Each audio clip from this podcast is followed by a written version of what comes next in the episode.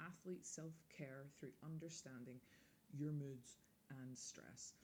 Um, recently, well, I'd definitely say over the past decade or so, um, the psychology aspect of athlete performance is something that has had a massive upsurge of research done to it. Um, every day, every week, when I look at, you know, new studies that have been conducted or um, interventions that have been applied to sport teams, a lot of them are revolving around sort of, you know, the psychology aspect. And there has been a, a pool of research done to actually say that when psychological interventions have been provided to teams, individuals, whatever the case may be, that even their their likelihood of being injured has somewhat been reduced. Um, and again, that's still, I guess, under the under the microscope. And I'm pretty sure that there's going to be more and more research come out over the years. Um, but one thing I would say is, again, a lot of the things that, that, that I talk about here, they come from sort of a personal, uh, either personal experience or things that I've experienced through coaching people sort of over the past 13 years. So not only um, sort of just general gym goers, but whether people that are participating in in, um, in specific competitions, or even people that I've worked with. Um, so let's get cracking and let's see how this how this kind of pans off. And I hope I don't go off on a tangent because it is something that like I do find very very interesting, and the application of it is something that I am still working through myself. So by all means, I might have the have the information, I might have the words, but like everything, it's very much up to the individual to be able to take that information and apply it themselves. So there has to be a want, an understanding, and perhaps even a trust in the person that is relaying that message as well, which is extremely, extremely important. Um, so, what does self care actually mean? And I think if you were to ask anybody, they probably think that, oh, self care just means like I'm going to get my nails done or I'm going to go get a massage. Um, and well, I would say that yes, these things may have the ability to make you feel better. Um, if I was to give it sort of a more detailed definition, I would say that self care is both internal and external actions or contributions that can help improve and our moods and create a positive stress. And we'll talk a little bit more about stress as we kind of work our way through the podcast. Um, so if we start off with understanding, well, well, what is mood? What what is the difference between a mood and, and an emotion? Um, so mood is something that we know if we are in a mood. We know if we are in a good mood. We know if we are in a bad mood. But more often or not, we struggle to identify where they come from, or even when we do know, we don't have the tools or the, the outlets to be able to change those.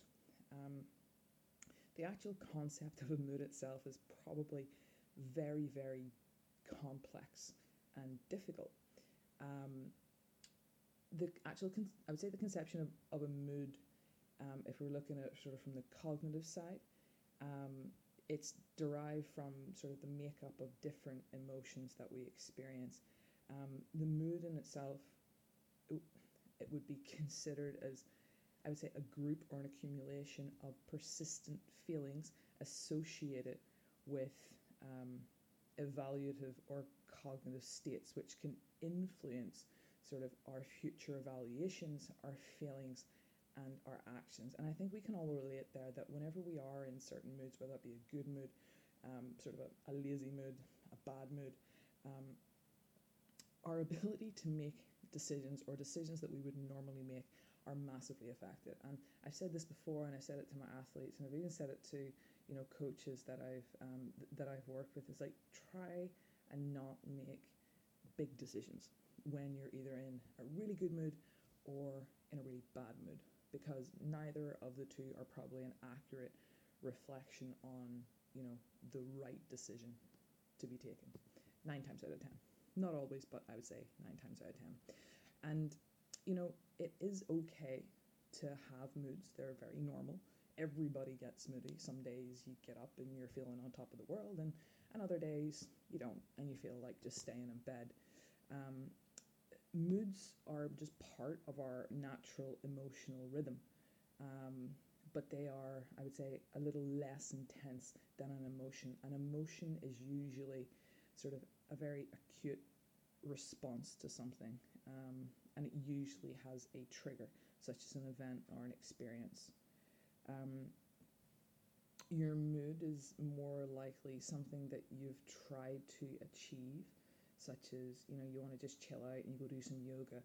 Um, you want to just be more peaceful, so you you might find doing yoga might might might bring on that mood. Um, and on the flip end of that, it, it might be something such as, you know, anger, frustration, maybe somebody parked in your parking space. Um, and moods can be something that can last a very, very short while, or I'm pretty sure that we can all understand that, especially recently, they can hang around. But like for me, especially, I have noticed, obviously, especially over the past while, just with the situation that's ongoing, but I might wake up one day and just not be in the best mood. I might just be feeling just a little bit low. My energy is just, I just couldn't be bothered. Um, and I think that what we need to do is to try and understand them better and try and figure out what is causing them and how we behave when we're in the moods and then draw up some sort of action plan. Um, they're useful to us in general, our moods, um, because if we weren't to have moods, then our behavior, we wouldn't know how to behave. So, uh, for example, if we're in a, a negative mood, that obviously helps us understand that something needs to be addressed or it needs to be tackled, whether that's something that we have a control over or something that we don't have a control over. Um, and well, obviously, the good news is that obviously most moods what I would say, whether it's good, bad, happy, lazy, um, they normally pass. And nine times out of ten, regardless of the moon that we're in, most of the time, we can seem to go about our day to day activities. But when the moods get significantly disrupting, then that's whenever you know action, I'd say more professional action, needs to be needs to be taken. Um, and to finish off moods, moods are something that can affect our stress levels. Um, like I said, they moods are made up of different emotions. They're very very complex, um, and it is thought that the three main factors that make up a mood um, and how they're created is very much psychologically. So it's in the brain. Um, so it's from the biology aspect of it. So the certain hormones that we release at times it's also the psychology, so our personality. Um, what personality type are we? And also our learned responses to certain situations. Those are something that, um, you know, it's it's not wrong. We learn responses based on what we're exposed to. Um, and lastly, the third factor um, is the environment that we're we're living in. So you know that can be a our our illness or even our emotional stress so what are we surrounding ourselves um, and key things that will sort of create a negative mood um, and things that are are fixable if i was to bullet point some and some of them might be a little bit surprising to others and others not because maybe it is something that you can relate to but if we're under a lot of negative stress that can create a, a bad mood, whether that be a mood of frustration, whether that be anger, or whether that just be general lack of energy and passion to do anything. If we don't sleep well, this has a massive effect on our mood. Not only will we be tired, but just in general, our ability to make decisions would be poorer. If we don't eat, if we don't eat food and we don't fuel adequately, our moods can be massively affected. And I think we've all been there where we call it, you know, is it, is it I want to say angry or hangry. Hangry is, is, is the meme that I've seen touted around that whenever, you know, you're, um, you haven't eaten enough, you just get angry for no reason. And I mean, I'm to shout out to, you know, people that know me well, but when I get hang, when I get when I get hungry, um, it's not so much I get angry, but I just get really withdrawn, um, and I just won't talk, and I'm just quite flat. So I know that's whenever I know that I need to, to take in something. Um, our mood can be massively affected by the people that we interact with. And if you've been following me for long enough, I think you know that I'm a big advocate of surrounding yourself with the people that are going to have a positive impact on your mood. If you're finding that you're interacting with people that just drain the life out of you and you actually don't feel better after interacting with them, you probably need to try and minimize your time around them where possible. The news. Um, I mean, I kind of wanted to put that one in there because at the minute, the more I watch the news, the more I know it affects my mood negatively. So I am really trying my best to minimize my time either um, watching Facebook news or Instagram news, especially around this coronavirus, because I know that that is a real trigger for me. Um, and then another couple of things um, the weather. Um, we may have heard of a condition called SAD syndrome or seasonal affective disorder, but the weather in general can have a big effect on our mood. Um, this might not be too applicable to people living in, in Saudi if you're listening there, where you're probably blessed with you know a year long sun. Um, but here in, in the UK, we get like a, like three or four days of, of nice sunny weather, and we all feel great. Um, but the rest of the time, it's quite it's quite dark, it's quite muggy, and that can just leave you feeling a little bit blah. Um, and lastly, lack of exercise can affect your mood. If we don't exercise, we know that one of the positive things that comes from exercise is the release of those endorphins that just make us feel really good about ourselves. And actually, um, I'm recording this after just having a conversation with one of my one of my running um, one of my running athletes, and you know she's just finished her running workout and where it was a very impressive one and, and improved her um, her her past performance. She, she feels great. So anything can happen today.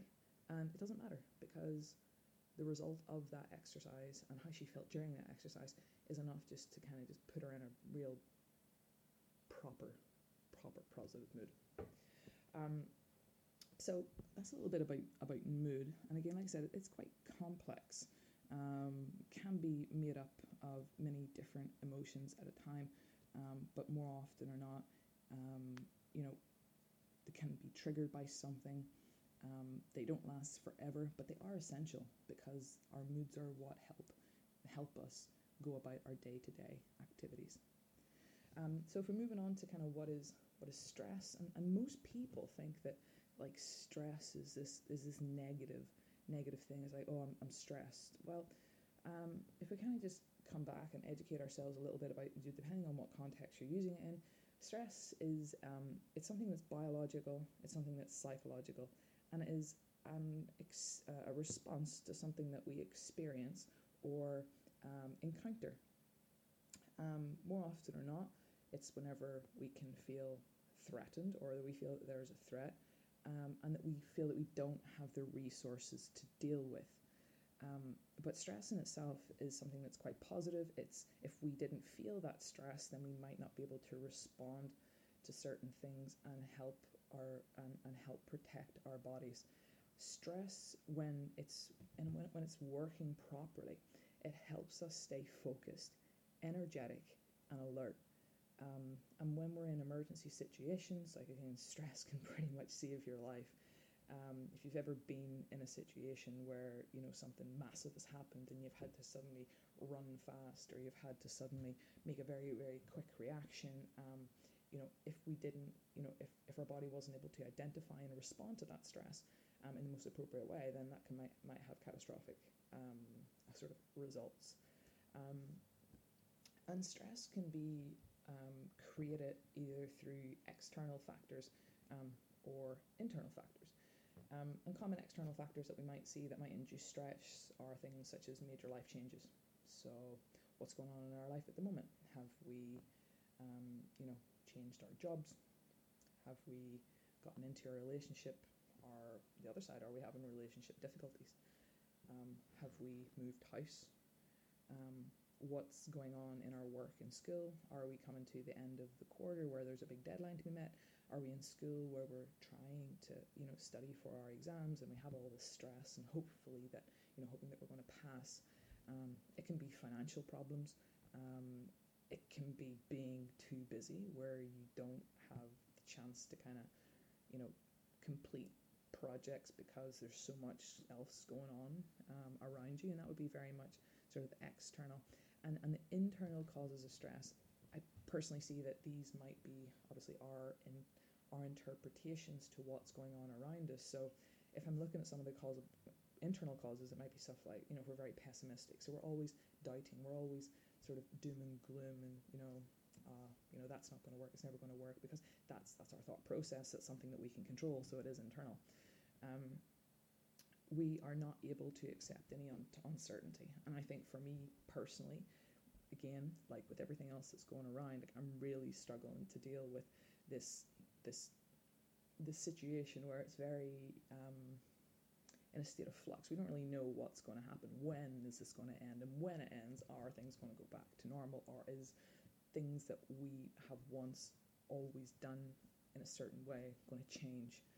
Um, you know, if we have quite a rigid mind um, and we have no um, flexibility in terms of being open to new thoughts, to new processes, to be, I guess, um, open to other, I'd say, other other people's thoughts, other people's beliefs, um, other cultures. Um, if we talk negatively to ourselves, um, unrealistic expectations and perfectionism and an all or nothing attitude, all of these are our internal causes of stress. And in essence, what I would say is these are things that would would make the external stressors a lot greater. So, for example, if I am in a just started a new job and in my first day of my new job, I wanted to know absolutely everything about the job. That's my unrealistic expectation and my perfectionism coming through. So, in essence, yes, it is a stress of a new job, but my internal reaction to that has sort of expedited that and it has made it a million times worse. So it's good to know, obviously, the, the internal causes of stress are really things that we can control. We can't control external things. We can't really control whether we get exams or not. We can't go and say to the teacher, hey, I don't want to do this exam. You kind of have to do it. There's no control.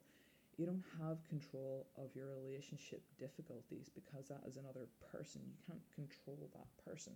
You can con- you can control your internal responses. Um, so, for example, you can have a look at your lack of flexibility, your rigid thinking, um, compromise, or your unrealistic expectations or perfectionism. Um, and what I would say is that when we are overstressed, um, as as a toolbox of tools that we could use, um, kind of goes goes without saying that if we are able to sleep, allow ourselves downtime, rest better, surround ourselves with people that are not creating either a negative mood or creating stress in our life where possible. Um, if we eat well, again, it comes back to these basic fundamentals of sleep well, eat, balance our lives, try to reduce alcohol. Um, and maybe speaking to you know maybe m- more people very close to home here, but but alcohol just has such a massive effect on your mood, and it's not a positive one, especially the days after. Build a trusted network. Build your, as I like to say, inner circle that I've not stolen, but I've really liked that that terminology from from um, sort of a, a, fitness mentor that, that I really um, respect, um, Brian Keane. But your inner circle of people should be small, and it's people that you trust, that you know that you can go to. Um, and, and like everything, whether whether it's fitness, whether it's nutrition, um, have tools to monitor your well-being. Um, there are things like like journaling. You can have a like a mood board where you see that there are certain times every month where you slip into this, and then from that you're kind of able to identify okay what is going on around me at this time. Um, is it something that that I can change? So is it something just internally that's happening, or is it an event that always comes up this time every month? And I just have the mindset that it's all doom and gloom around that. So can I change that? Um, yeah, and ultimately, just take care of yourself. Exercise, challenge yourself with realistic expectations. Try and um, try and speak to people, and if you need to, ultimately, if it's very bad, you want to just ask for help. Um, so, guys, I hope that you find this podcast a little bit enlightening, and perhaps maybe it's you know giving you that reassurance if you have been in a mood that you know it's okay, it happens all the time, but it doesn't last forever. And more often or not, try and look inward to how you can respond better to situations around you, or know what your go tos are, or your go to people are to actually feel better. So, guys, until next week, stay healthy.